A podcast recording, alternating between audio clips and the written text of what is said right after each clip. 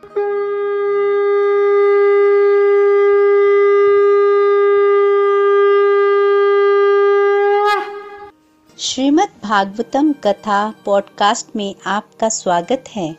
Golok express में आइए, दुख दर्द भूल जाइए एबीसीडी की भक्ति में लीन होके नित्य आनंद पाइए। हरी हरि बोल।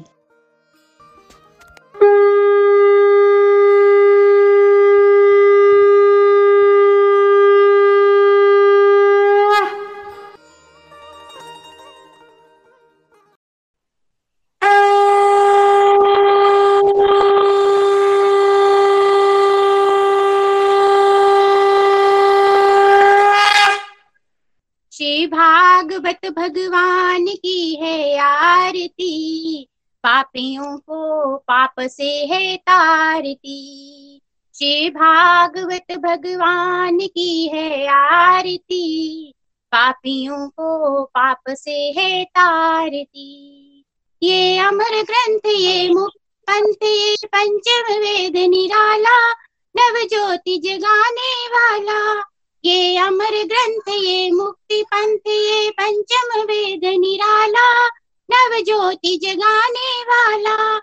हरि नाम यही, हरि धाम यही। जग मंगल की आरती, पापियों को पाप से है तारती। श्री भागवत भगवान की है आरती, पापियों को पाप से है तारती। पावन पुनीत को मिटाने वाला, हर दर्श मिटाने वाला। ये शांति गीत, पावन पुनीत पापों को मिटाने वाला, हर दर्श दिखाने वाला। ये सुख करनी, ये दुख हरनी, ये मधुसूदन की आरती। पापियों को पाप से है तारती। श्री भागवत भगवान की है आरती, पापियों को पाप से है तारती। ये मधुर बोल मधुपंथ खोल, ये सन मार्ग दिखाने वाला, बिगड़ी को बनाने वाला। ये मधुर बोल मधुपंथ खोल, सन मार्ग दिखाने वाला, बिगड़ी को बनाने वाला। श्री राम यही, घन श्याम यही, प्रभु की महिमा की आरती। पापियों को पाप से है तारती। श्री भागवत भगवान की है आरती। पापियों को पाप से है तारती। श्री भागवत भगवान की है आरती। पापियों को पाप से है तारती हरी, हरि बोल, हरी, हरि बोल। हरी, हरि बोल एवरीवन हरी, हरि बोल। Welcome everyone to the evening satsang तो चलिए स्टार्ट करते हैं सत्संग प्रेयर्स के साथ। ओम नमो भगवते वासुदेवाय, ओम नमो भगवते वासुदेवाय, ओम नमो भगवते वासुदेवाय। श्रीमद भागवतम की जय। गौर निताई की जय। श्री श्री राधा श्याम सुंदर की जय। Hare Krishna Hare Krishna Krishna Krishna, Hare Hare Hare Ram Hare Ram Ram Ram, Hare Hare. Hare Krishna Hare Krishna Krishna Krishna, Hare Hare Hare Ram. Hare Krishna Hare Krishna Krishna Krishna Hare Hare Hare Ram Hare Ram Ram Ram, Hare Hare. Busy through the body free as the soul Hari Hari बोल, हरि हरि बोल। Transform the world by transforming yourself न शस्त्र पर न शास्त्र पर न धन पर और न ही किसी युक्ति पर। मेरा तो जीवन आश्रित है प्रभु केवल और केवल आपकी कृपा शक्ति पर। गोलोक एक्सप्रेस में आइए दुख दर्द भूल जाइए एबीसीडी की भक्ति में लीन होकर नित्य आनंद पाइए। जय श्री कृष्णा। हरि हरि बोल हरि हरि बोल। सो so, हरि हरि बोल एवरीवन आज हम कैंटो नंबर फोर की जो है वो समरी करेंगे। सबसे सर्वप्रथम आप सभी का सत्संग में स्वागत है। तो बेसिकली कैंटो नंबर वन जो है, उसमें वो अधिकारी स्कंद है, जिसमें श्रोता और वक्ता के अधिकारों पर चर्चा जो है, वो की गई है। कैंटो नंबर दो, साधन स्कंद है, उसमें साधन बताया गया है। कैंटो नंबर तीन में सर्ग सृष्टि का वर्णन है और कैंटो नंबर फोर में विसर्ग सृष्टि का वर्णन है। सर्ग सृष्टि वो सृष्टि है जो भगवान द्वारा की गई है। जिस सृष्टि को भगवान ने किया। और विसर्ग सृष्टि कैंटो नंबर फोर जिसमें की विसर्ग सृष्टि का वर्णन है, वो वो सृष्टि है जो भगवान ने आगे ब्रह्मा जी को करने को दी और ब्रह्मा जी ने आगे मनु को करने के दी। बेसिकली मनुष्य द्वारा की गई जो सृष्टि है, वो विसर्ग सृष्टि है। उसका वर्णन जो है वो कैंटो नंबर फोर में जो है वो किया गया है। तो स्वयं भगवान ने जब ब्रह्मा जी को सृष्टि करने के लिए बोला तो ब्रह्मा जी के आगे कौन उत्पन्न हुए? ब्रह्मा जी ने मनु और शत्रुपा का उत्पन्न किया और मनु और शत्रुपा को उन्होंने सृष्टि करने के लिए आगे कहा। मनु जी महाराज की पाँच संतानें हुई। पाँच संतानें। तीन पुत्रियाँ और दो पुत्र। तो उनकी पुत्री और पुत्र के वंशजों का वर्णन जो है वो आया है। तो बेसिकली कैंटो नंबर फोर में विदुर मैत्रेय संवाद है। कैंटो नंबर थ्री और कैंटो नंबर फोर दोनों में ही विदुर और मैत्रेय संवाद है। तो विदुर जी महाराज प्रश्न कर रहे हैं और मैत्रेय जी उत्तर दे रहे हैं।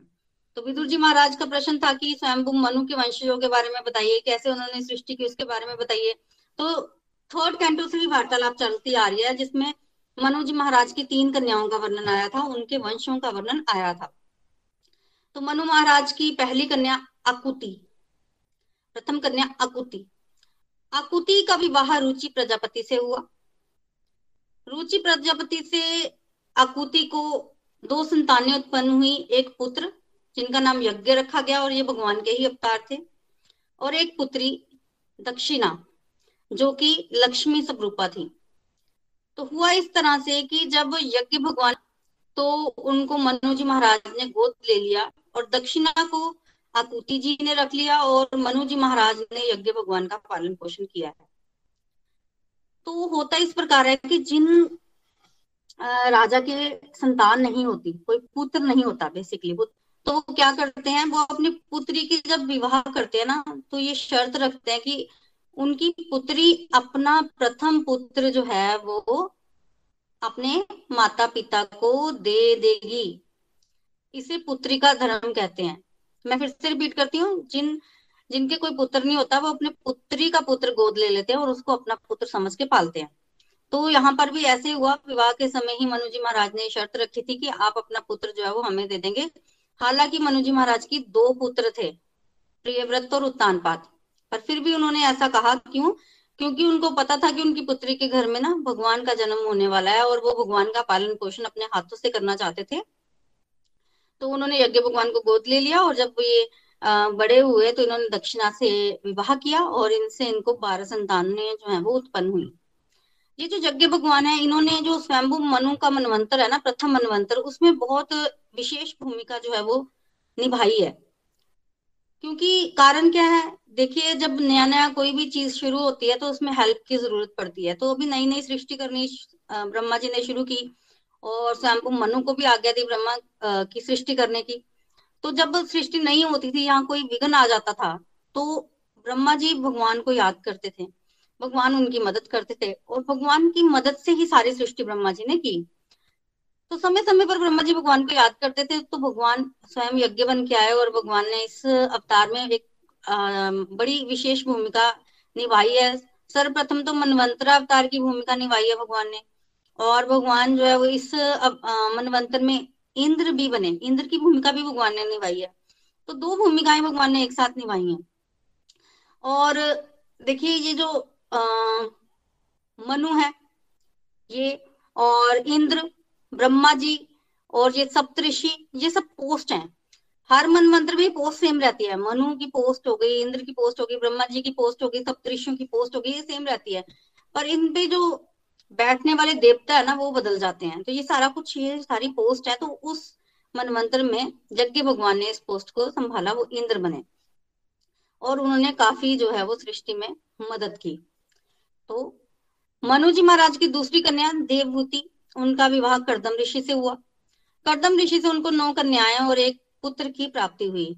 इनकी नौ की नौ कन्याएँ जो हैं, उन, उनकी जो संतानें हैं उनसे पूरा विश्व जो है भरा हुआ और कपिल भगवान इनके पुत्र के रूप में आए। माता अनुसुईया की कथा जो है वो आती है। माता अनुसुईया इनका विवाह ऋषि से हुआ। तो बेसिकली ये पतिव्रताओं में श्रेष्ठ है। तो कथा इस प्रकार आती है कि एक बार नारद जी ने इनकी काफ़ी तारीफ़ कर दी माता अनुसुईया की कि ये बहुत पतिव्रता है।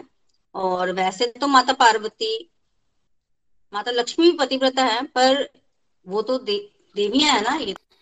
तो नारद जी ने माता अनुसुईया की तारीफ़ जो है वो लक्ष्मी माता सरस्वती माता और पार्वती जी के सामने की तब उन्होंने ब्रह्मा, विष्णु और महेश को, अपने पतियों को बोला कि आप जाके माता अनुसुईया की जो है वो परीक्षा लेकर आए।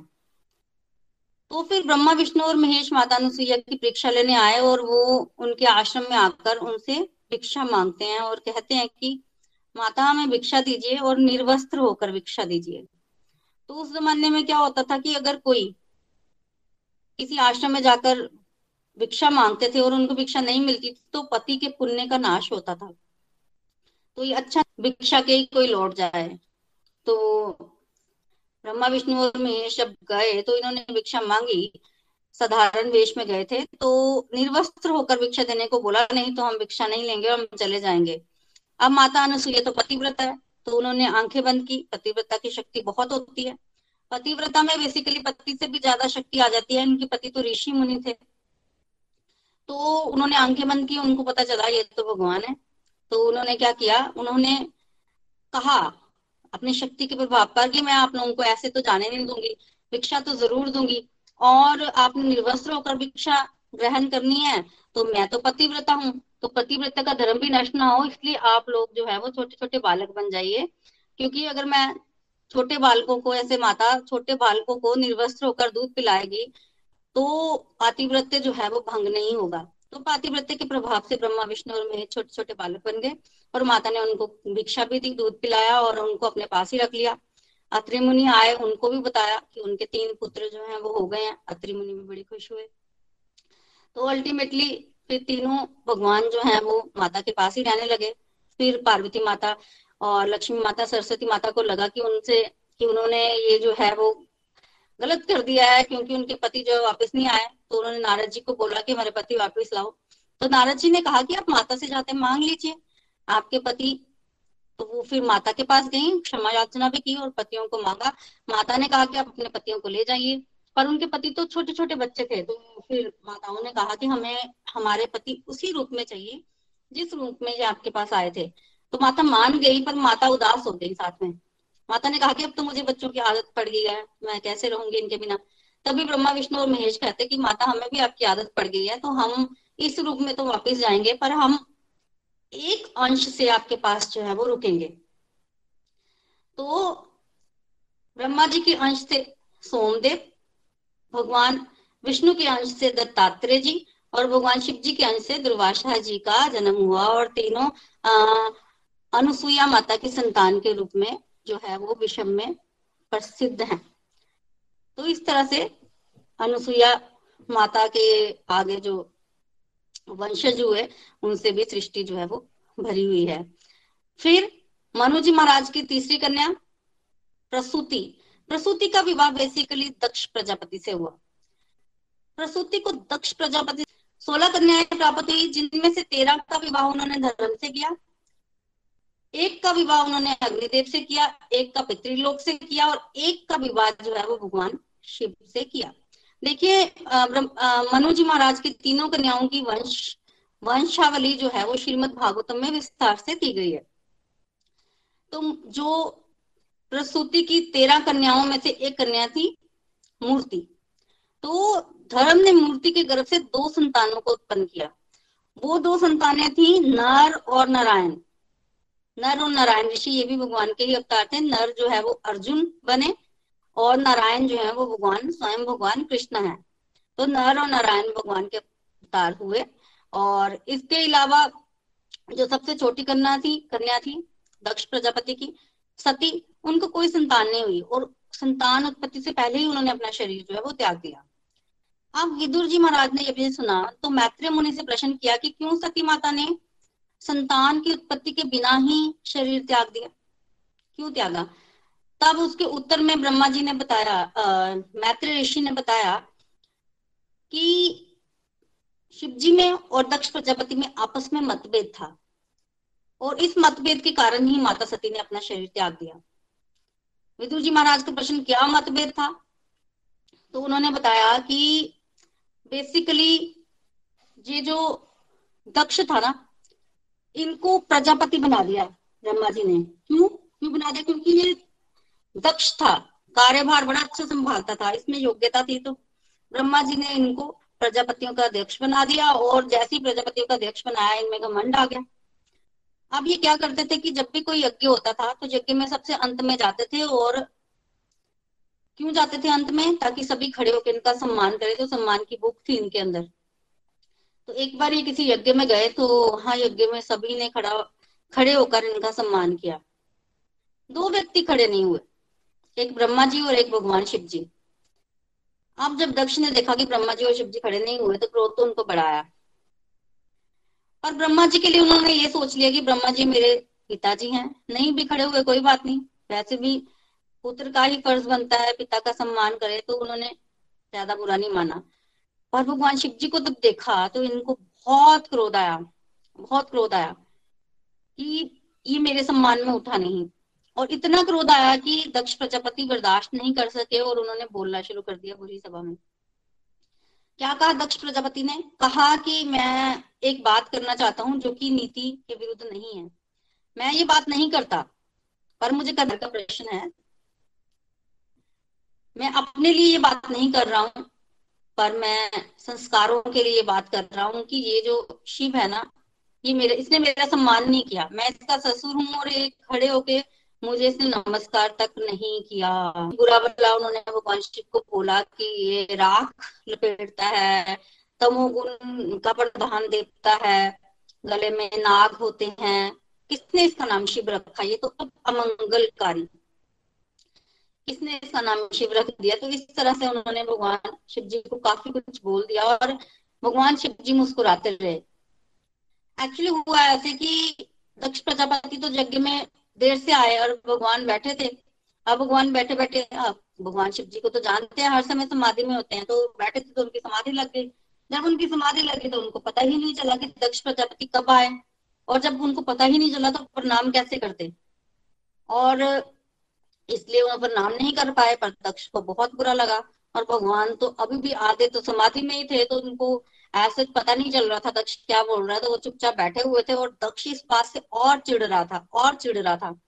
और उनकी चिड़ इतनी बढ़ गई कि उन्होंने हाथ में जल लेकर, दक्ष प्रजापति ने हाथ में जल लेकर भगवान शिव जी को श्राप दे दिया कि आज के बाद तुम्हें कोई यज्ञ भाग नहीं मिलेगा। कोई यज्ञ भाग नहीं मिलेगा।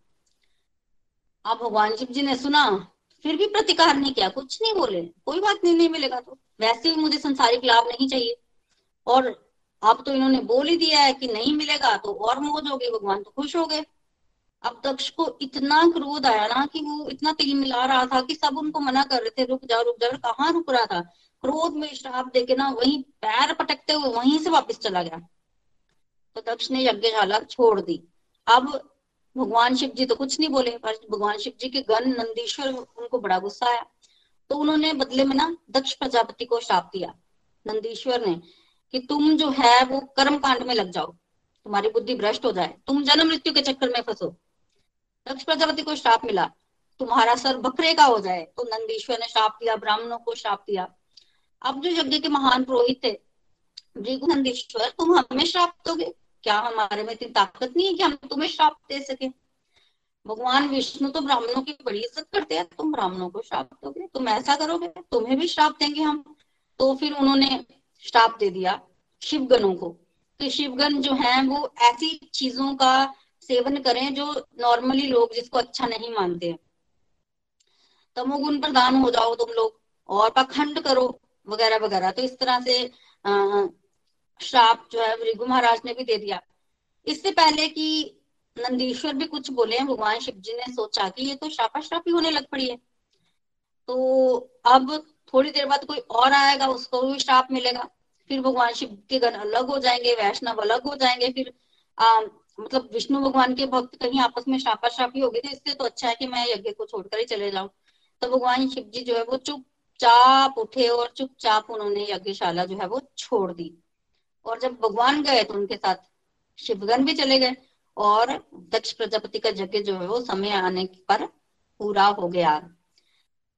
अब यज्ञ तो पूरा हो गया, पर जो इन्होंने श्राप दिया था कि भगवान शिव जी को कभी भी कोई यज्ञ भाग नहीं मिलेगा। तो उसकी वजह से क्या हुआ कि यज्ञ होने ही संसार में बंद हो गए, कोई भी संसार में यज्ञ नहीं करता था।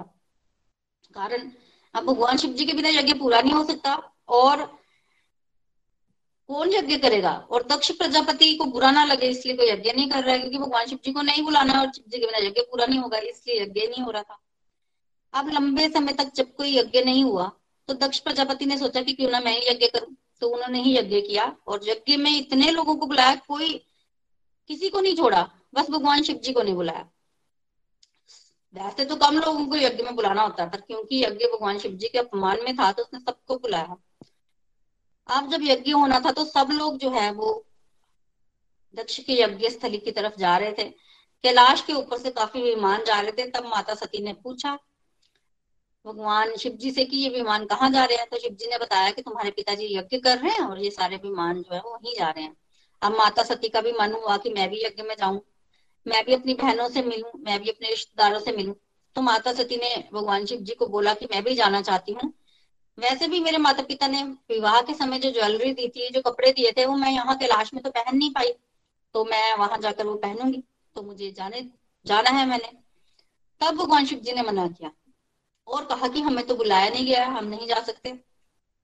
तब माता सती ने कहा कि माता पिता के घर तो बिना बुलाए हुए चले जाते हैं, कोई बात नहीं, जा सकते हम।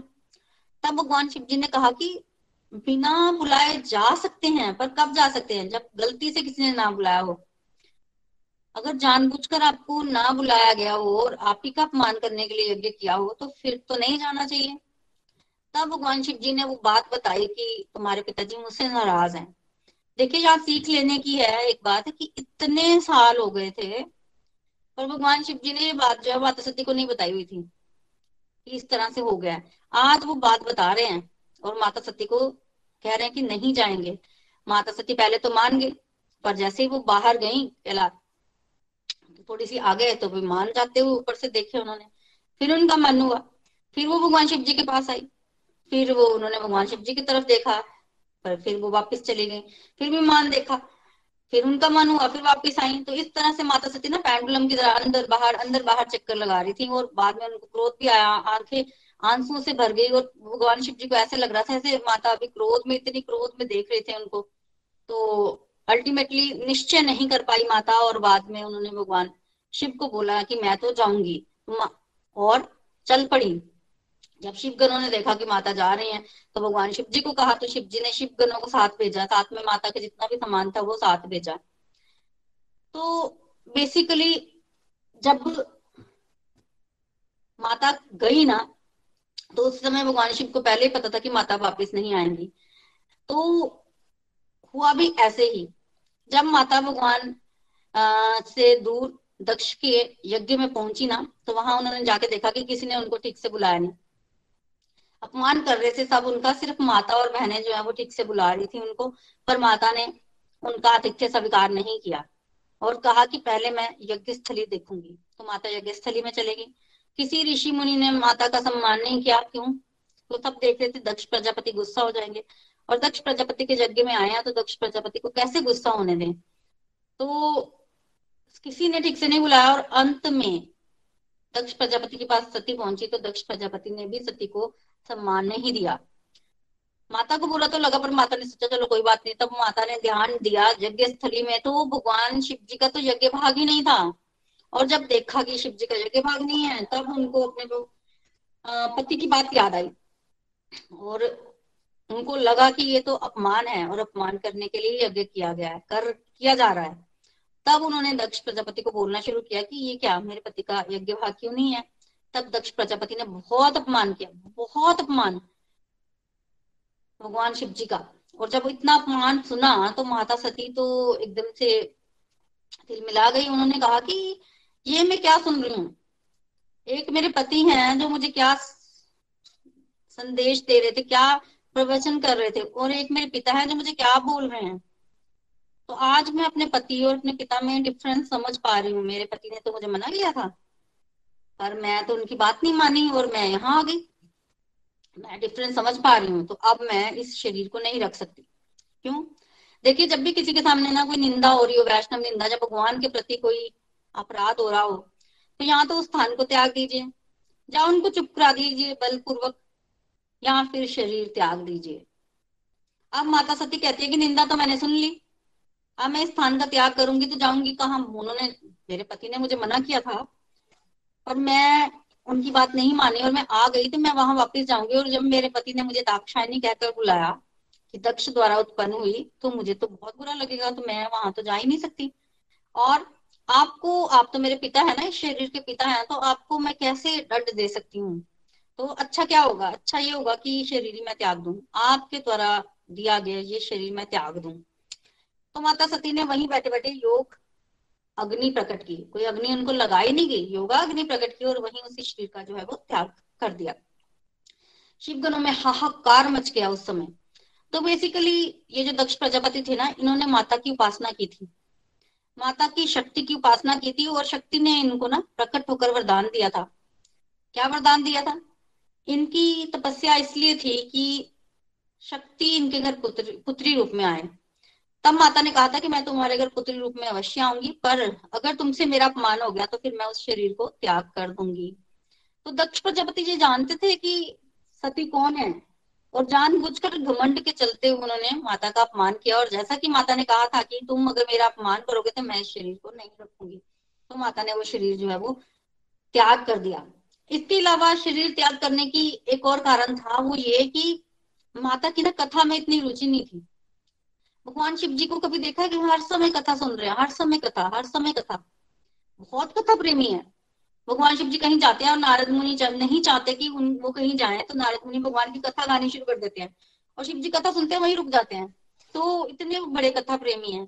तो माता सती को भी भगवान शिव जी कथा सुनाते थे पर सती माता का ना कथा में इतना ध्यान नहीं लगता था।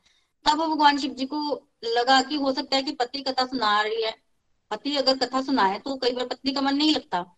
तो अगर किसी बड़े ऋषि मुनि के पास जाकर कथा सुनी जाए तो क्या पता माता का ध्यान लग जाए? तो वो अगस्त्य ऋषि के पास ले गए माता को, और वहाँ उन्होंने राम कथा सुनी। अब वो भगवान शिव जी तो वहाँ राम कथा सुन रहे हैं पर सती माता कभी इधर देख रही है, कभी उधर देख रही है। तो अब शिव जी समझ गए कि माता का कथा में ध्यान नहीं लग रहा है। अब जब कथा खत्म हुई तो दक्षिणा की बारी आई तो महादेव ने दक्षिणा मांगने के लिए कहा, अब अगस्त्य ऋषि क्या मांगेंगे भगवान से? मना करते रहे। नहीं, पर दक्षिणा के बिना कैसे पूर्ण होगी कथा? तो दक्षिणा मांगी। तब अगस्त ऋषि ने बोल दिया कि दक्षिणा में मैं क्या लू? आपने जो कथा मेरे से सुनी है, वो मुझे सुना दीजिए। भगवान शिव जी तो बड़े खुश हो गए, अब माता सती फिर सोच रही है एक बार फिर से कथा। तो चलो, कथा सुनी।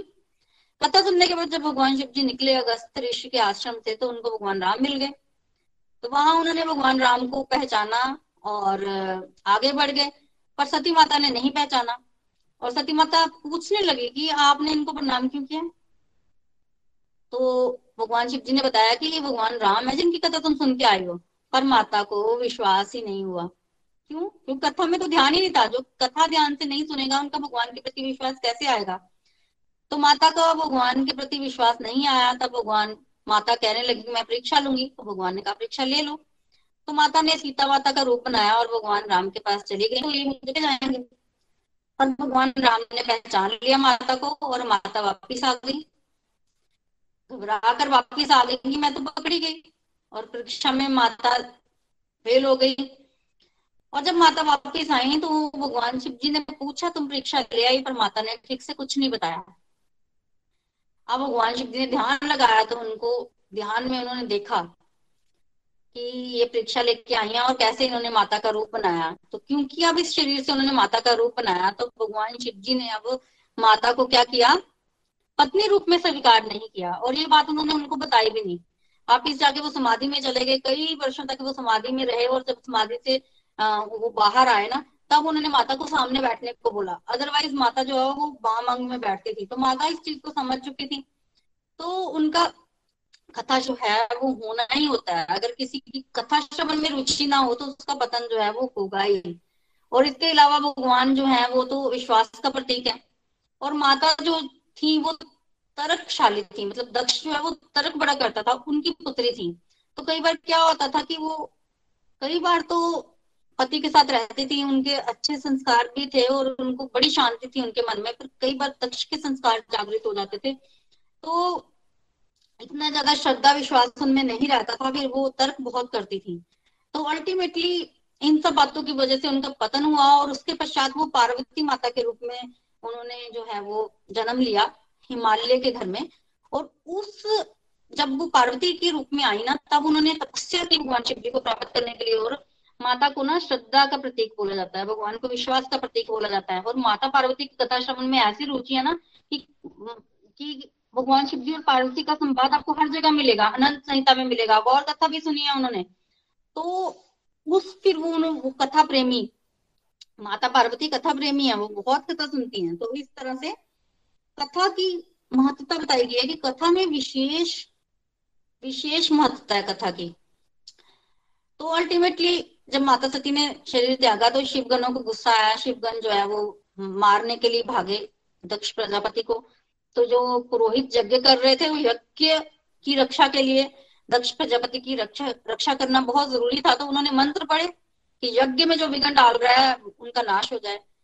क्योंकि दक्ष प्रजापति को मारने शिवगन आ रहे थे तो फिर वो यज्ञ में से कुछ, कोई देवता लोग निकले और उन्होंने शिवगनों को परास्त कर दिया। बुरी हालात हो गए शिवगनों के।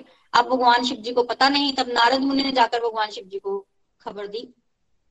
भगवान शिव जी को क्रोध आया, उन्होंने अपने बालों से, जटाओं से, जटाओं को खड़ा और नीचे फेंका और वहाँ से वीरभद्र नाम का कसुप प्रकट हुआ। वीरभद्र को उन्होंने बोला कि जाओ, दक्ष जगह का विध्वंस कर दो, दक्ष को मार दो। अब वीरभद्र गया, भगवान शिव जी की प्रदक्षिणा करके गया। यज्ञ का विध्वंस करने के लिए और वहाँ यज्ञशाला में सबने देखा कि धूल आ रही है, दूर से, क्योंकि वीरभद्र और शिवगन बड़े तेज़ी से आ रहे थे, धूल उड़ रही थी आसमान तक। ये धूल क्यों उड़ रही है? धूल क्या यहाँ पे चोर डाकू आ गया धूल उड़ रही नहीं। महाराज प्राचीन वरी का राज, राजा थे ना तो उनके राज्य में कहा चोर थे ही नहीं? तो चोर डाकू तो नहीं है। गाय गाय जब आती है वापिस चारा जंगलों से तब धूल उड़ती है। अब तो गायों के आने का समय ही नहीं है। क्या तूफ़ान आया? तूफ़ान तो नहीं आया। प्रलय आ रही है। तभी प्रसूति और कुछ स्त्रियाँ जो घबराई हुई थी वो बोली कि भगवान शिव जी का अपमान किया है तो ये उसकी आंधी है। इतने में तो आंधी जो है वो वहाँ पहुँच गई। तो अल्टीमेटली वीरभद्र और शिवगन आए और उन्होंने, वीरभद्र ने दक्ष प्रजापति का ना सिर काट दिया और उसी यज्ञ में आहुति दे दी, ओम नमः शिवाय, भगवान के नाम की। उन्होंने बोला था ना, यज्ञ भाग नहीं मिलेगा तो भगवान शिव जी का यज्ञ भाग भी नहीं रखा तो शिव जी के नाम की आहुति डाली, यज्ञ में दक्ष प्रजापति के सिर डाल दिया और बाकी देवताओं को अंग भंग कर दिया। अब जब देवताओं की इतनी बुरी हालत हुई ना तब वो ब्रह्मा जी के पास गए और ब्रह्मा जी को कहने लगे कि ऐसा ऐसा हो गया, तब ब्रह्मा जी ने समझाया। क्या समझाया ब्रह्मा जी ने? कि कहा कि यज्ञ क्यों किया था? यज्ञ बेसिकली भगवान की, ये यज्ञ भगवान की खुशी के लिए नहीं था, ये यज्ञ तो वैष्णव अपराध था। भगवान शिव जी का अपराध करने के लिए यज्ञ किया, अपमान करने के लिए, और शिव जी कौन है? महान वैष्णव। तो वैष्णव अपराध के लिए यज्ञ किया, कैसे सोच सकते हो कि यज्ञ सफल हो जाएगा? कैसे सोच सकते हैं कि यज्ञ निर्विघ्न पूरा हो जाएगा भगवान शिव जी के बिना? तो कह रहे हैं तो बेसिकली कैंडर नंबर फोर में ना चार चीज़ों के बारे में बताया गया धर्म, अर्थ, काम और मोक्ष। अर्थ, काम, मोक्ष की चर्चा कल करेंगे। आज धर्म की चर्चा करते हैं। धर्म क्या है? देखिए, जो किया जाए तो वो मोक्ष प्राप्ति करवाता है। धर्म जो है, भगवान की खुशी के लिए किया जाए तो मोक्ष की प्राप्ति कराता है। पर धर्म की आड़ में अगर अधर्म करोगे तो पतन निश्चित है। तो यज्ञ तो धर्म है, पर उस धर्म की आड़ में दक्ष प्रजापति कर क्या रहा था? वैष्णव अपराध तो उसका पतन तो होना ही था। तो भगवान ब्रह्मा जी बोल रहे हैं कि शिव जी भगवान को क्या समझा? वो तो प्रलय के देवता है, वो अगर अपना तीसरा नेत्र खोल दे तो अभी प्रलय हो जाए। और भगवान ने ऐसा नहीं किया, वीरभद्र को भेजा तो मतलब वो इतने क्रोधित नहीं है। पर अपराध तो उनके प्रति हुआ है। तो अगर चाहते हो, वैष्णव अपराध का एक ही तोड़ है, जिसके प्रति अपराध हुआ उनसे क्षमा मांग लो। इसके इनकी क्षमा नहीं करते।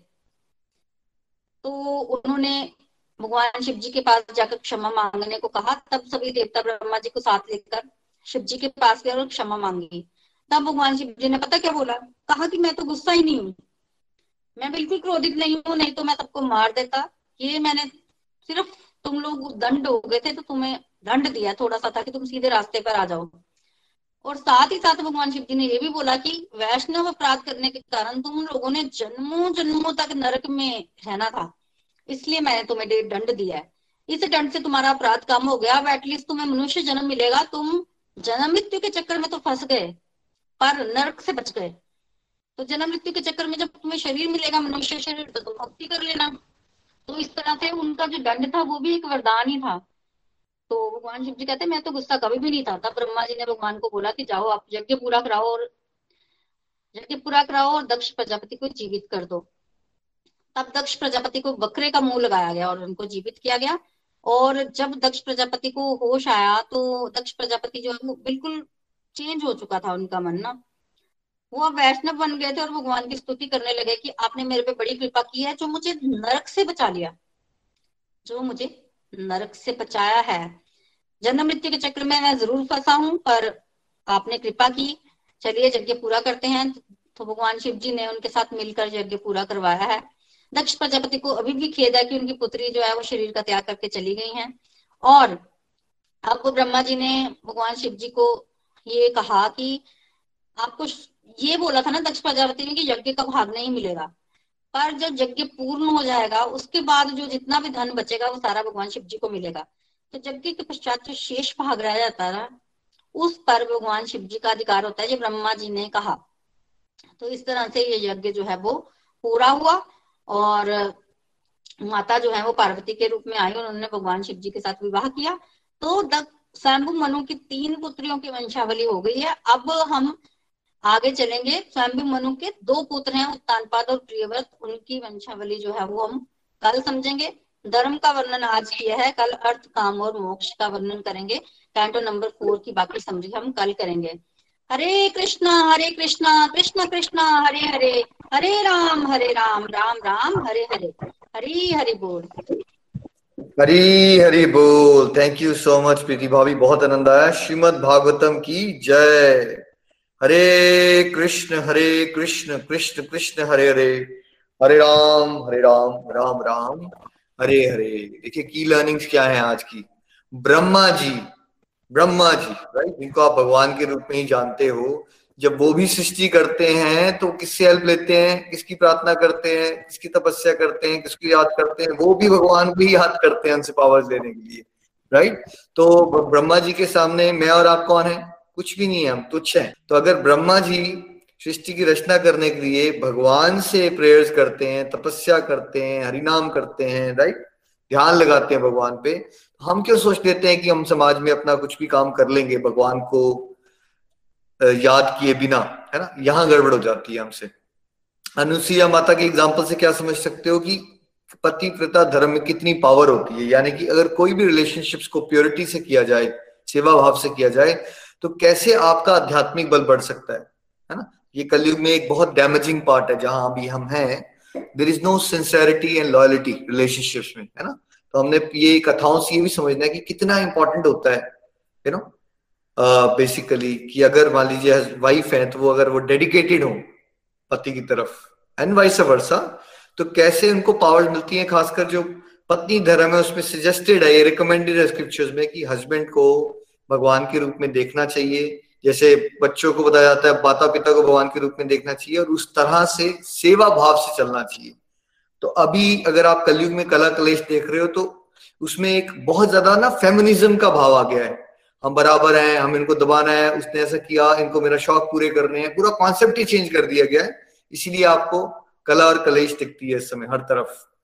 तो उसके अलावा देखिए, ये जो सती माता वाली जो कथा अभी हमने सुनी प्रीति भाभी से, उसमें कितनी सारी लर्निंग्स है लर्निंग्स ही लर्निंग्स है।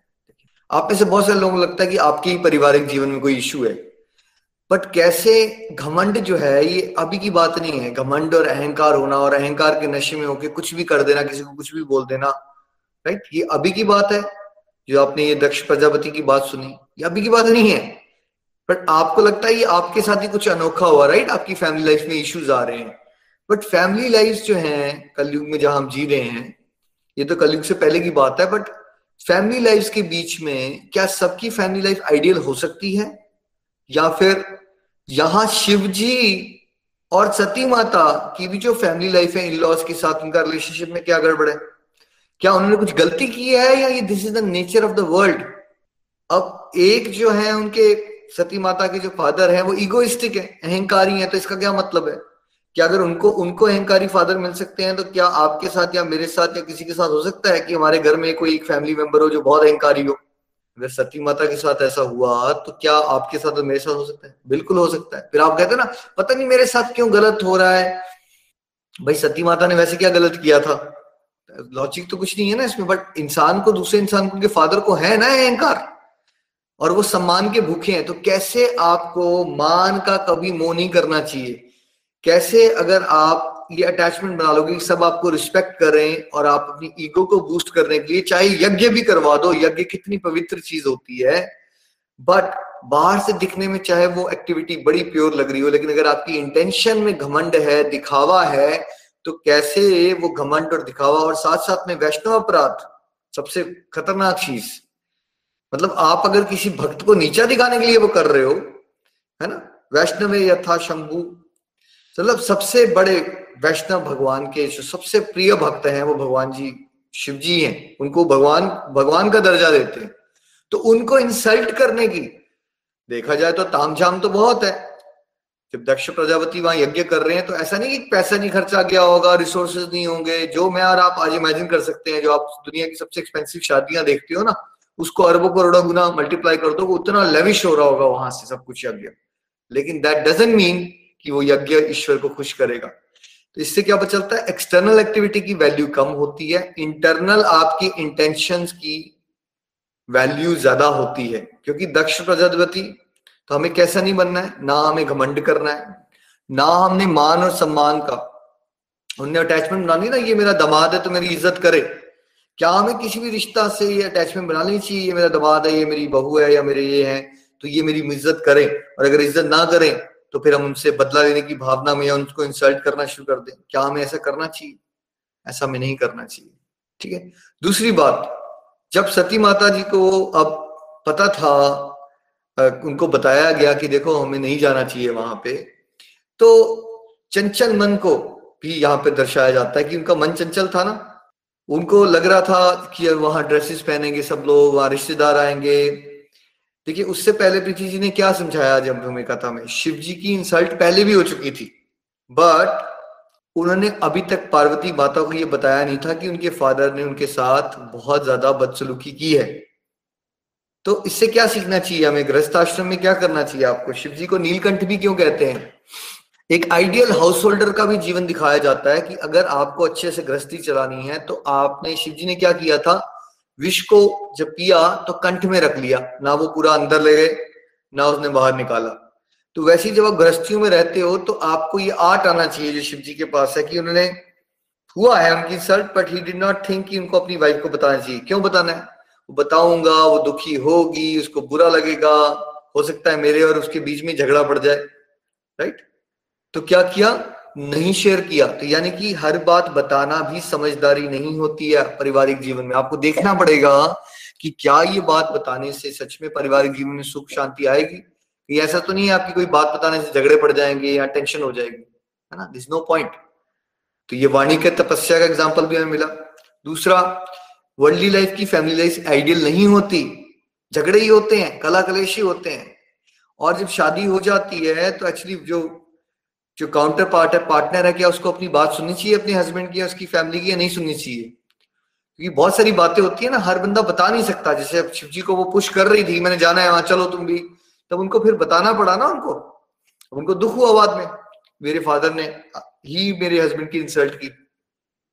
तो जब आप एक घर में एडजस्ट हो गए हो, वहाँ आपको क्यों बताया जाता था हमारे कल्चर में, जब आपने घर छोड़ दिया है तो आपको इस तरह से जीना चाहिए कि वो जो नया घर है, वो क्या है? वो आपका, अब आपका घर वो हो जाता है राइट तो इससे क्या हुआ? आज अब कलयुग में जो डिवोर्स रेट बढ़ता जा रहा है या झगड़े हैं, उसका एक कारण क्या है? व्हाट्सएप टेलीग्राम फेसबुक और too much interference in laws की तरफ़ से जो इंटरफेरेंस आती है, हर समय वो घुसे रहते हैं। तो उससे क्या होता है? जो फीमेल्स वहाँ रह रही है दूसरे घर में, उनकी अटैचमेंट पूरी शिफ्ट नहीं हो पाती, ठीक है? तो एक लगाव तो होता ही है बचपन से। और ऑफ़ कोर्स हर एक घर का माहौल अलग होता है, वहाँ का घर अलग होता है और वहाँ का अलग होता है, ठीक है? तो यहाँ पे सती माता के एग्ज़ाम्पल से हमने क्या समझा? उन्होंने क्या किया? उन्होंने अपने हस्बैंड की बात नहीं मानी। कई बार हम अपने बड़ों की बात पेरेंट्स की बात हस्बैंड की बात नहीं मानते और जिद करके कुछ कर लेते हैं, ठीक है? तो उन्हें जिद करके वो चले गए वहाँ और अल्टीमेटली उनको क्या मिला? उनको इंसल्ट मिली, है ना? उनको इंसल्ट मिली और अल्टीमेटली उन्होंने शरीर को छोड़ दिया आपने। और अल्टीमेटली उस कथा में फिर आगे आपको प्रति भाभी ने बताया कि पहले भी भगवान, फिर क्या हुआ? अल्टीमेटली शिव जी भगवान की कथाओं सुनने में आनंद करते हैं। मतलब शिव जी का ध्यान क्या है? भगवान की भक्ति में है। सती माता का इंटरेस्ट नहीं है, बस वो तर्क लगाती हैं ज़्यादा। ठीक है? तो उनकी कंपेटेबिलिटी नहीं बन पा रही आज की भाषा में। ठीक है? और अल्टीमेटली क्या बताया गया? कि बिकॉज़ शिव जी उनको लेके भी गए जब कथा सुनने के लिए, तब भी उन्होंने ध्यान से सुनी नहीं कथा और वो सो गई वहाँ। तो क्या हुआ? उनने भगवान श्री राम की ही परीक्षा ले डाली। ठीक है? मतलब अगर आप कथा में ध्यान से नहीं सुनोगे, लंबे समय तक कथा नहीं करो, सुनोगे तो सती माता जो शक्ति है भाई, शक्ति स्वयं। राइट वो भी भगवान की लीलाओं से चकरा गई जब उन्होंने देखा कि श्री राम तो एक नॉर्मल से हस्बैंड हैं जो दुखी है अपनी वाइफ को लेके। तो मैं और आप किस खेत की मूली हैं? सती माता भ्रमित हो सकती हैं भगवान राम, श्री राम की लीलाओं से, ऐसे श्रीमद भागवतम में अलग अलग कथाओं सुनोगे आप, भ्रमित हो जाओगे आप। अगर आप लंबी समय तक विनीत भाव से कथा नहीं सुनते हो तो आपको ईश्वर और ईश्वर से जुड़े हुए टॉपिक्स उनके साथ जुड़े हुए लोग, महात्मा उनकी पर्सनैलिटीज पे डाउट आना शुरू हो जाएँगे। ठीक है? और अल्टीमेटली फिर शरीर छोड़ने के बाद, वो अगली बार जब पार्वती माता के रूप में आती है तो कैसे अब उनको भगवान की कथा सुनने में कितना इंटरेस्ट है? और फिर उनके दाम्पत्य जीवन में क्या है? झगड़ा हो रहा है? अब झगड़ा नहीं है, अब प्रेम है। तो गृहस्थी, गृहस्थ आश्रम तभी बनती है जो हस्बैंड जिसको बॉडी मिली है ना हस्बैंड की, उसका रोल है अपने परिवार को कहा लेके चले? है ना? अपने परिवार को ईश्वर की तरफ़ लेके जाए। और वाइफ का रोल है उसको उस प्रोसेस में सपोर्ट करना। अगर इस मॉडल के अलावा कोई और मॉडल चलने की कोशिश हुई समाज में, ये एक मॉडल है। हस्बैंड का रोल है अपने पूरे परिवार को इस तरह से चलाना कि सबकी डिवोशनल प्रोग्रेस हो। वाइफ का रोल क्या है? उस उस पर्टिकुलर लक्ष्य में हस्बैंड को सपोर्ट करना। ठीक है? ये होगा तो गृहस्थियों में शांति रहेगी और इसके अलावा कुछ भी होगा। तो कला, कलेश, बर्तन ही बजेंगे, इसके अलावा कोई ऑप्शन नहीं है।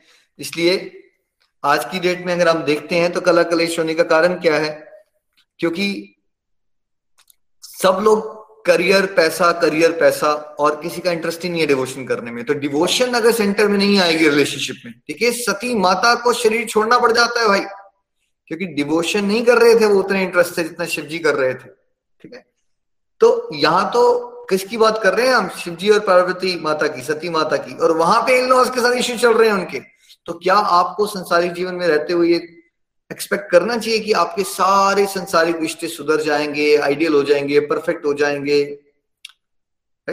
हम आपको यहाँ पे गोलक एक्सप्रेस में सिखाते हैं कंप्लीट हेल्थ हैप्पीनेस बट आपको साथ साथ में प्रैक्टिकलिटी भी समझनी पड़ेगी।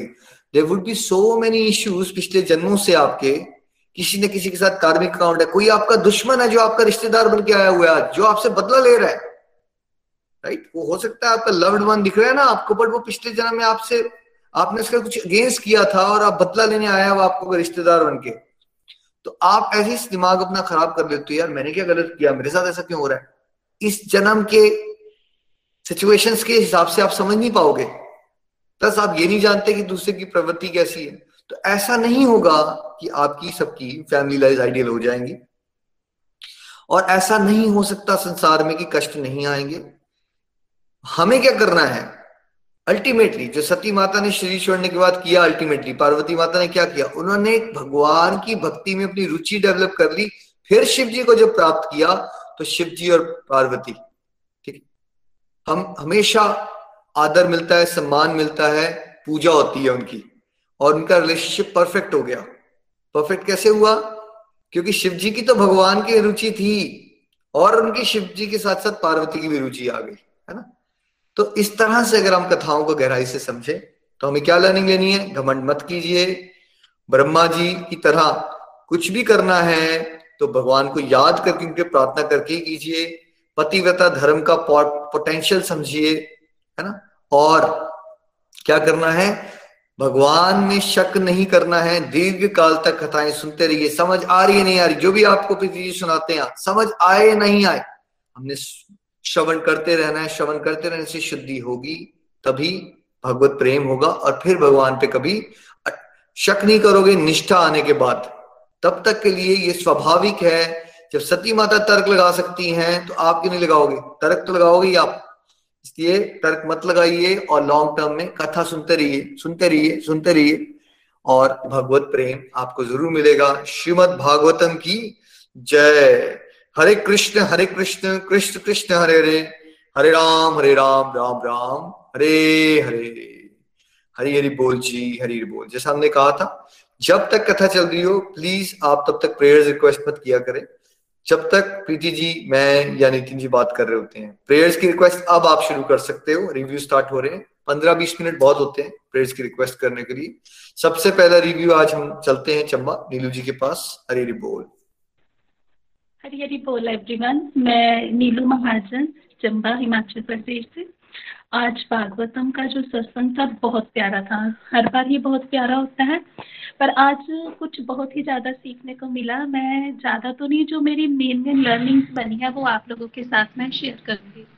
देखिए, ये जो कैंटो नंबर फोर में भगवान जी ने विसर्ग सृष्टि में जो बताया हमें स्वयंभु मनु की वंशावली के बारे में, तीनों पुत्रियों के बारे में तो आज प्रीति जी ने जो अंसुआ जी की कथा बताई, फिर माता सती की जो कथा बताई, इसमें हमें यही सीखने को मिला कि जैसे अभी निखिल जी भी कह रहे थे कि अगर ब्रह्मा जी भी सृष्टि की रचना में भगवान जी से पावर मांगते हैं तो हमें फिर क्या इतनी पोटेंशियल है? हम कैसे खुद ब खुद कुछ कर सकते हैं? हमने अगर अपनी घर की गृहस्थी भी चलानी है, जिसमें हम कंफ्यूज रहते हैं डिसीज़न मेकिंग करनी है तो हम कहाँ अपना तर्क लगाते रहते हैं? तो हमें उनके लिए भगवान जी से हमेशा गाइडेंस मांगनी चाहिए। और यही चीज़ सेम हम भगवत गीता में भी सीखते हैं चैप्टर सेकंड में, कि कैसे शरणागति करनी है भगवान जी को तो हमें हमेशा भगवान जी से ही रिक्वेस्ट करनी है कि वो हमें मार्गदर्शन दे। और एक और इम्पोर्टेंट बात जो हमने सीखी कि कथा श्रवण में कितनी महत्ता है। देखिए, जब हम कथा श्रवण करते हैं, तभी तो हमारे अंदर के डाउट्स क्लियर होते हैं और सबसे पहले हमारा सात्विक अहंकार भी खत्म होता है। ऐसे जब भी हम कुछ अच्छा करते हैं तो हमारे अंदर मैं की भावना आती है और हमारा सात्विक अहंकार इतना ऊपर चला जाता है। जैसे दक्ष प्रजापति के एग्ज़ाम्पल से समझा कि उनको लगा कि मुझे नमस्कार नहीं किया। तो जब हम कथा श्रवण करते हैं तो उसमें हम सीखते हैं कि अगर आज हम कुछ अच्छा कर रहे हैं तो भगवान जी ने हमें माध्यम चुना है। हम ब्लेस्ड हैं, उसके लिए हम निमित मात्र है सिर्फ़, और हम पूरी की पूरी जो एप्रिसिएशन होती है, वो भगवान जी के चरणों में डाल देते हैं। तो वो जो सात्विक अहंकार है, वो हमारा कम होना शुरू हो जाता है। और अगर सात्विक अहंकार हमारा कम होगा, हमारे अंदर वाणी की तपस्या भी आएगी। ठीक है? और हमारा मन जो चंचल है, जैसे अभी पार्वती जी सॉरी सती माता के एग्ज़ाम्पल से हमने समझा कि कैसे उनका मन इतना चंचल था। तो देखिए, मन को कंट्रोल करने का तरीका भी तो कथाओं में ही बताते हैं कि कैसे अपने मन को हमने हरि नाम से डिस्ट्रक्टिव एक्टिविटी से कंट्रोल में लाना है। हमारे अंदर के जितने हमारे मन में संदेह होते हैं डाउट्स होते हैं, वो भी तो हमें कथाओं से ही पता चलता है। देखिए, जब हम कथाएँ नहीं सुनते थे ठीक है जी, जैसे भागवतम की या श्रीमद भगवत गीता से रिलेटेड बातों को हम नहीं सुनते थे। हमारे अंदर कितने डाउट्स होते थे। हम कहते हैं, आज हमने सत्संग सुना तो मेरा ये डाउट क्लियर हो गया।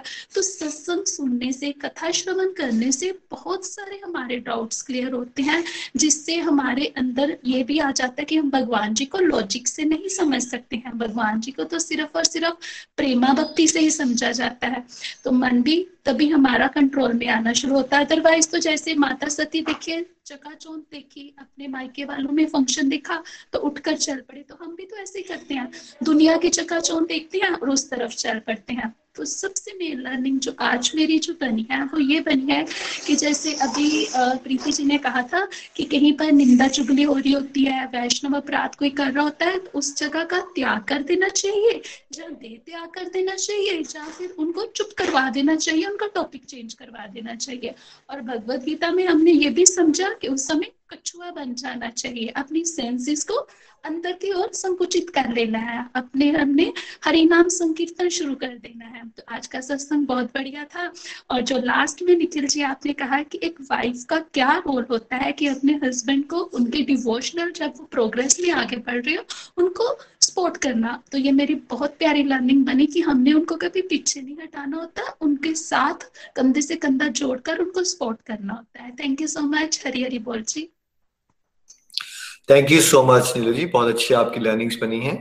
Keep growing keep shining Hari Hari बोल जी हरी हरी बोल नीलम जी के पास चलते हैं हम, पठानकोट. नीलम जी हरी हरी बोल हरी हरी बोल एवरीवन मैं नीलम महाजन पठानकोट से आज आज का सेशन बहुत ही बढ़िया, बहुत आनंद आया, बहुत सी लर्निंग्स भी मिली और बहुत कुछ सीखने को मिला. आज फोर्थ कैंटो की समरी हमें समझाई गई। पहला स्कंद है अधिकारी स्कंद, श्रोता वक्ता के अधिकारों की उसमें बात की गई। साधन स्कंद, साधन बताया गया। थर्ड सर्ग सृष्टि का वर्णन है जो भगवान ने की। और ये फोर्थ जो कैंटो है फोर्थ स्कंद है विसर्ग सृष्टि। भगवान ने ब्रह्मा जी को करने को दी और ब्रह्मा जी ने आगे मनु जी को दी।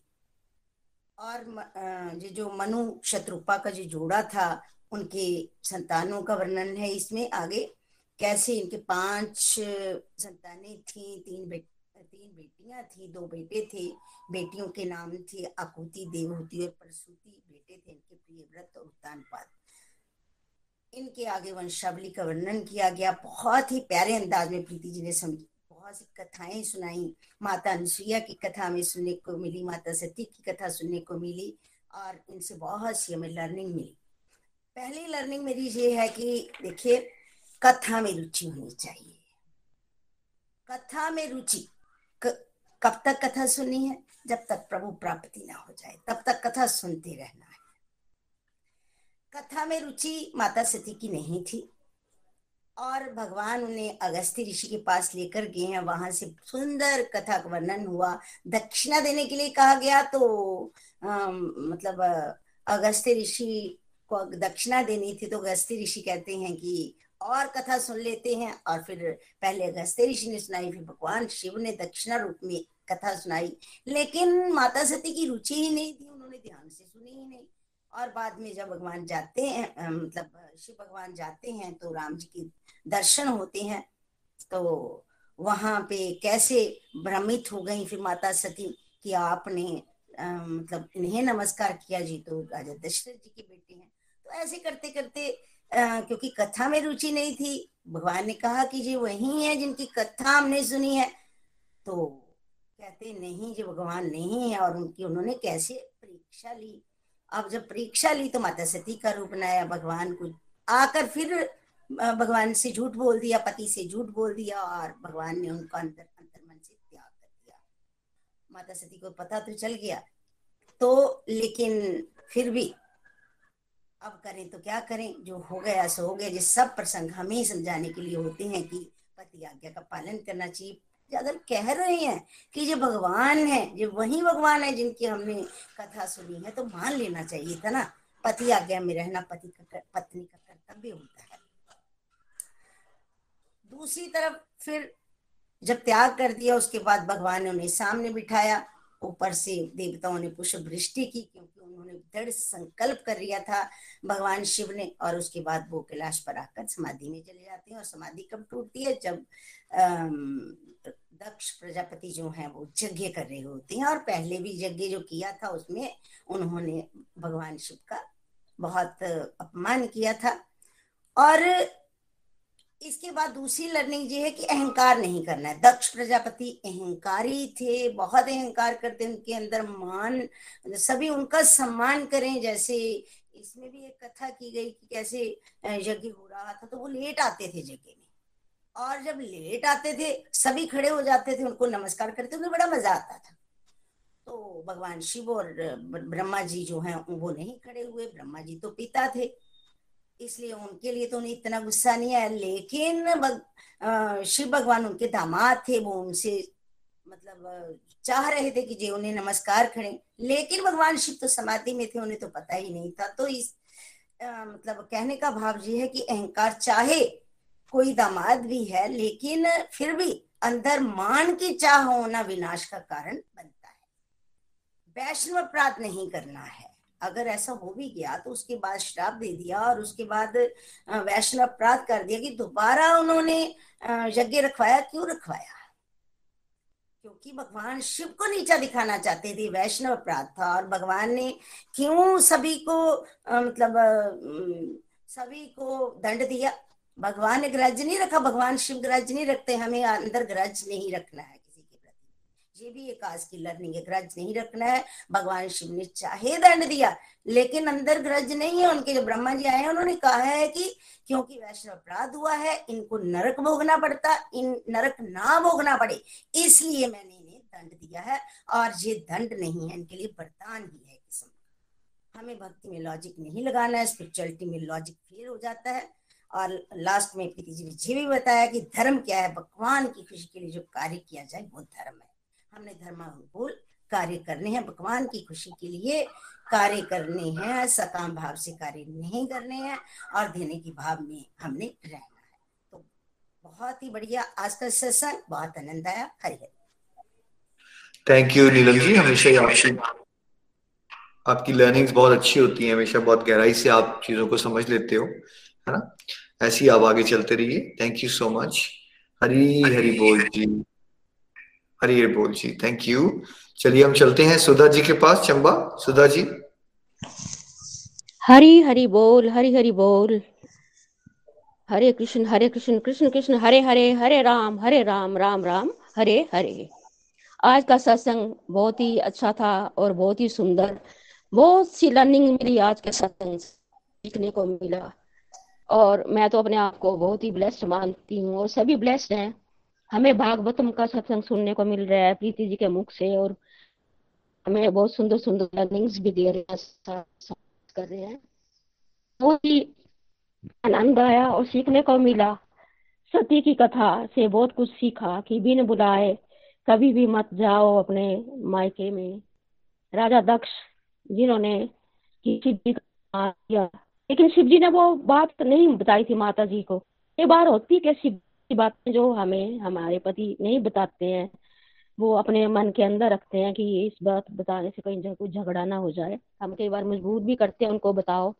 लेकिन हम, इस कथा से सीखा मैंने, मुझे बहुत शिक्षा मिली कि हमें उनकी बात को मानना है, उनको मजबूर नहीं करना कि बताओ बताओ। लेकिन वो जो भी बात बोलेंगे, हमारी भलाई के लिए बोलते हैं। आजकल हम सब में ईगो भरी है।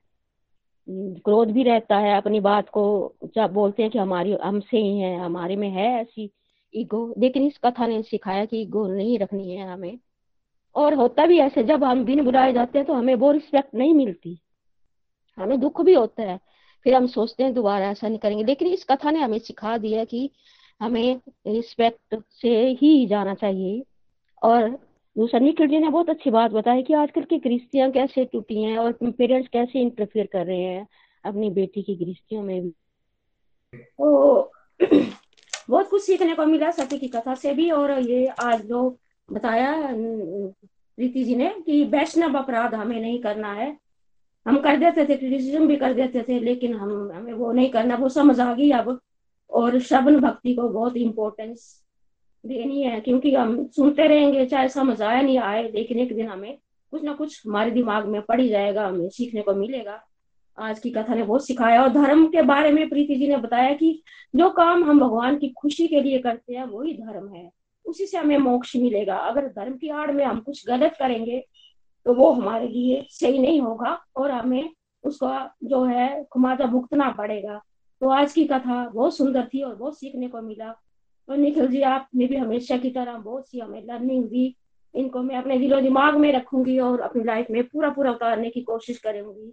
Thank you so much Hari Hari बोल हरी हरी बोल thank you so much Sudha ji बहुत अच्छा लगा। यही पर्पज होता है सत्संग का ना, कि आप सब सीखें एंजॉय करें साथ साथ में उसको प्रैक्टिकल लाइफ के साथ जोड़ के देखें।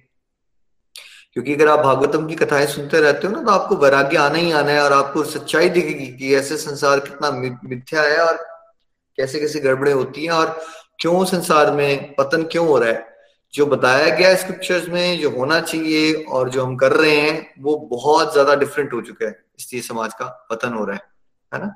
थैंक यू जी, हरी बोल। चलिए हम चलते हैं रजनी जी के पास। रजनी जी, आप विचार रख सकते हो अपने और फिर आप प्रेयर्स के लिए स्टार्ट कर सकते हो। हरी बोल जी, रजनी जी। हरी हरी बोल। हरी बोल एवरीवन आज का सत्संग एज यूजल बहुत ही अच्छा और आनंदमय रहा। आज सबके रिव्यूज़ भी बहुत अच्छे लगे मुझे।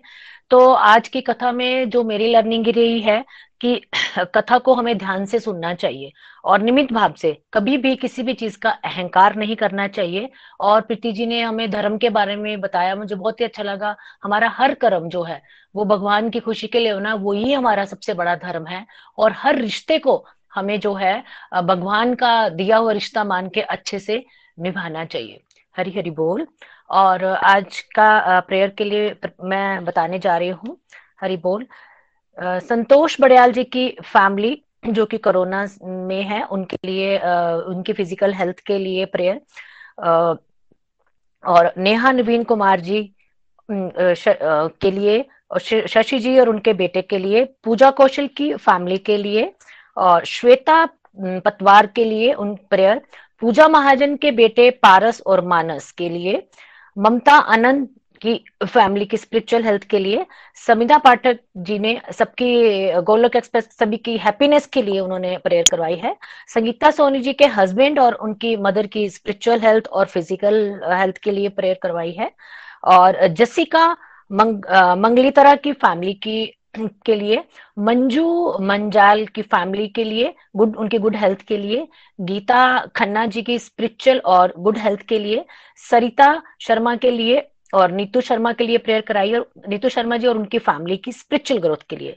मनोज कुमारी के लिए उनकी फैमिली की स्पिरिचुअल ग्रोथ के लिए, उनके लिए और उनकी फैमिली के लिए रमनी महाजन की फैमिली की स्पिरिचुअल ग्रोथ के लिए, स्वीटी गुप्ता जी के ब्रदर और उन ब्रदर और ऑल्सो आनंद उनके लिए और आनंद जी के गुड हेल्थ के लिए। और सुभाष सुभाष मंगला जी के हस्बैंड की गुड हेल्थ के लिए, कविता जी के बेटे जी की गुड हेल्थ के लिए मधु शर्मा जी की स्पिरिचुअल हेल्थ के लिए और मानित शर्मा जी की फैमिली की हेल्थ के लिए, अरुणा महाजन की सिस्टर की गुड हेल्थ के लिए, किरण टामटा की स्पिरिचुअल और फ़िज़िकल हेल्थ के लिए, रमा शर्मा जी की फ़िज़िकल और स्पिरिचुअल हेल्थ के लिए, पूनम गर्ग जी की स्पिरिचुअल हेल्थ के लिए, स्वीटी गुप्ता और उनके लिए, स्वीटी गुप्ता जी ने उनके पड़ोसन रेखा जी के लिए प्रेयर करवाई है। और अजय सरीन अजय सरीन जी ने सारे गोलक एक्सप्रेस के जितने भी डिवोटी है, उनके लिए प्रेयर करवाई है। सुमन वशिष्ठ जी की मदर की फ़िज़िकल हेल्थ के लिए, जसिका मंगतोरा की फैमिली की स्पिरिचुअल हेल्थ के लिए प्रेम चंदा जी ने कपिल चंदा जी की गुड हेल्थ के लिए और शुभ गुप्ता जी ने अपने बेटे के लिए बेटे की गुड हेल्थ के लिए प्रेयर करवाई है। आ, वैसे तो मैंने सभी नाम लिए हैं पर फिर भी अगर किसी का कोई नाम छोड़े छूट गया हो तो उसके लिए मैं क्षमा चाहती हूँ। हरी हरी बोल हरी हरी बोल। Thank you so much Rajni ji. Hare Krishna Hare Krishna Krishna Krishna Hare Hare. Hare Ram Hare Ram Ram Ram Hare Hare.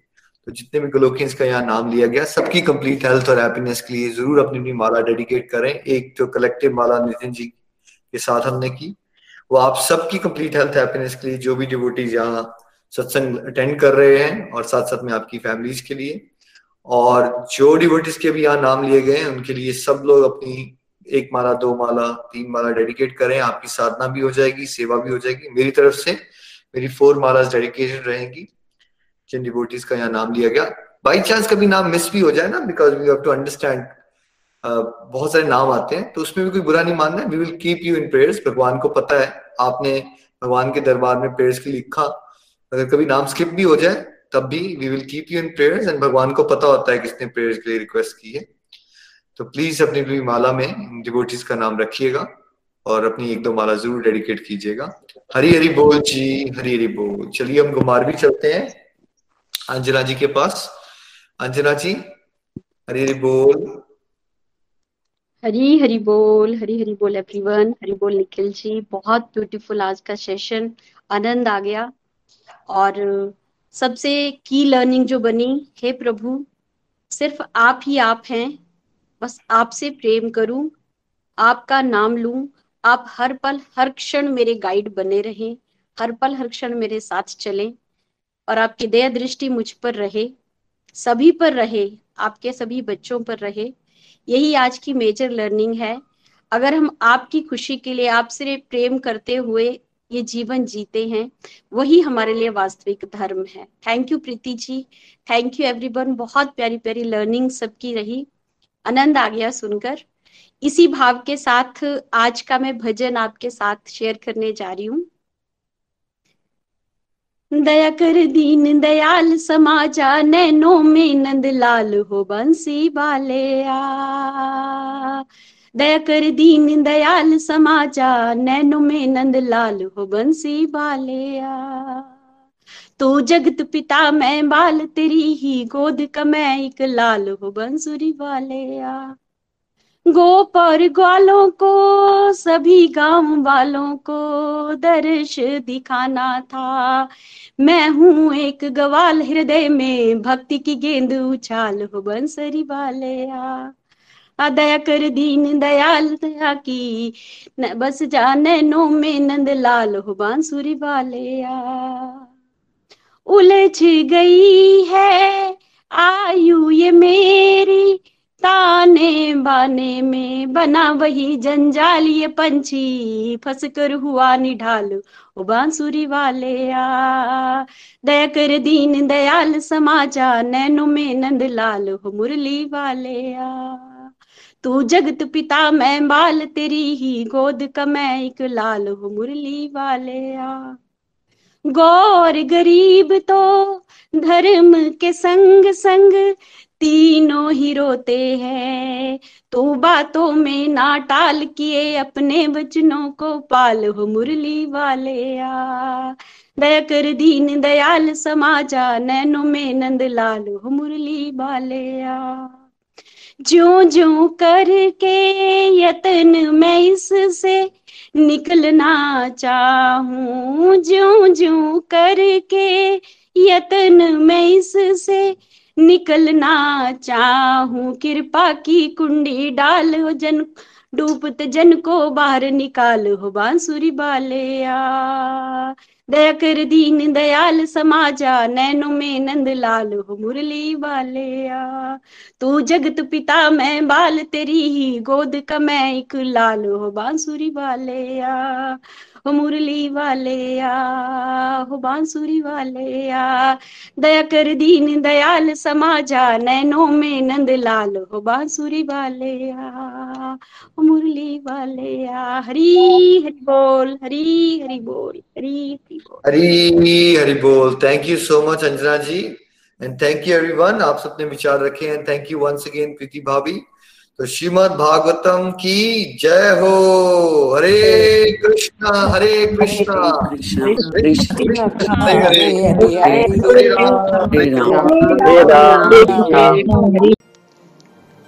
Golok express से जुड़ने के लिए आप हमारे email address info at Golok express dot O द्वारा संपर्क कर सकते हैं। या हमारे व्हाट्सएप या Telegram number seven zero one eight zero two six eight two one से भी जुड़ सकते हैं। आप हमसे फेसबुक पेज और यूट्यूब चैनल के माध्यम से भी जुड़ सकते हैं। हरी हरी बोल।